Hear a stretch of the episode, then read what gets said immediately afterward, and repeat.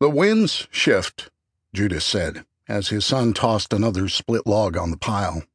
The burning embers shifted under the weight, and sparks flared up into the air, briefly illuminating the darkened room.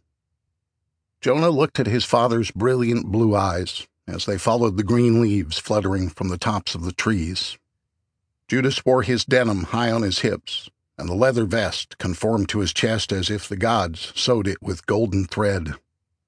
The older man almost doubled the size of his son, raw muscle rippling through arms as thick as heavy tree branches.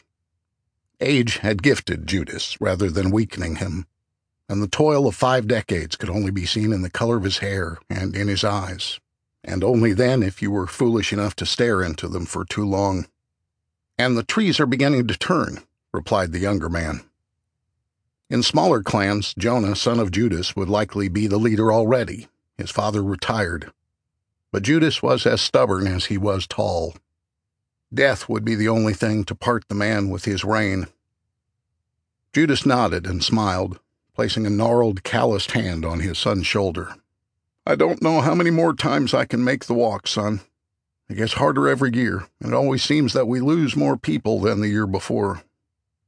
Jonah turned his head sideways and chuckled, attempting to dispel his father's concerns, as if time was not creeping up on him silently like a hungry wolf.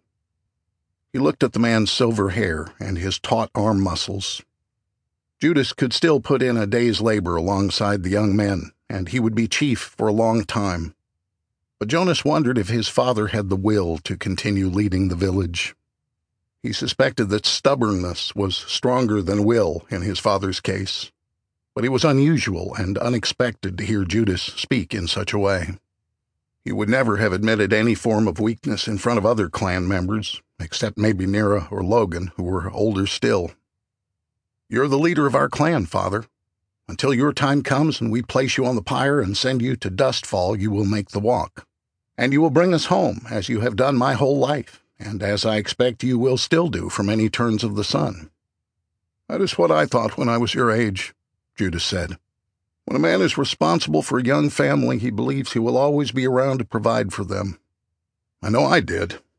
The older man chuckled deep and low. That's right, said Jonah. You did, and you still are. There was silence for a moment, while Judas seemed to ponder his son's words and then, as though reaching no real conclusion, he shrugged. Stack the logs and keep them beneath the eave. He pointed up at the edge of the roof as if to clarify where he wanted the firewood to be stored. We'll leave before it gets too cold, but there will be frigid nights before we depart. Jonah swung the axe, sweat rolling down his face and into his gruff stubble. He pushed a hand over a cleanly shaven head, where he could mark the retreat of his hairline in the reflection of the pond. I will lead the walk some day, he thought. I've stacked wood before, Jonah said, raising his eyebrows, defiant.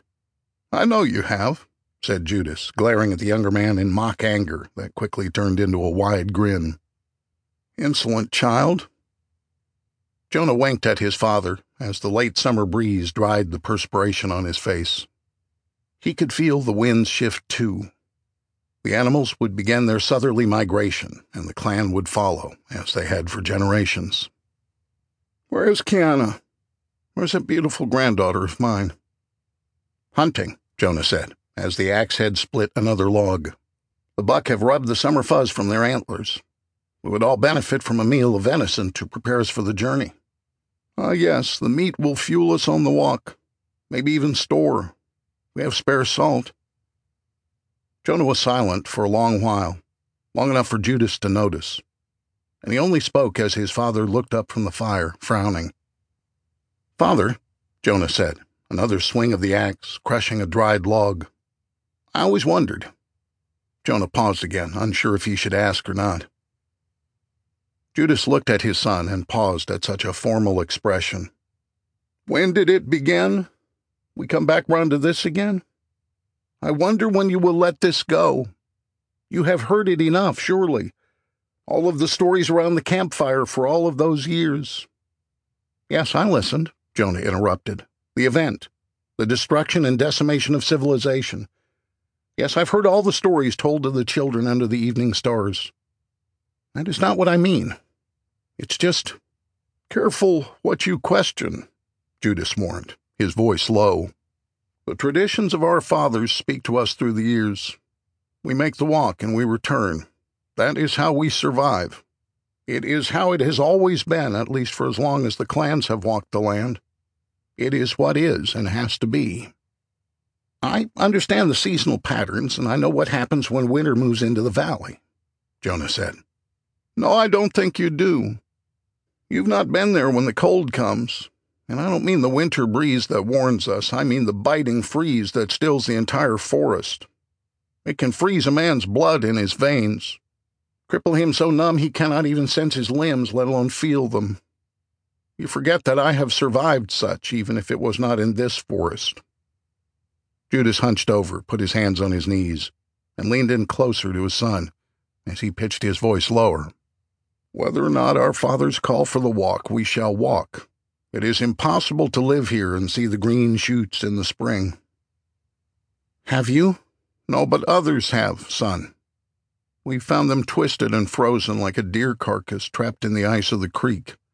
Legs sheared off as though they snapped like a twig, not cut off. No, to deny the walk is to turn your back on your responsibility. The elders of this clan know it. I know it. I will lead us, and some day you shall as well.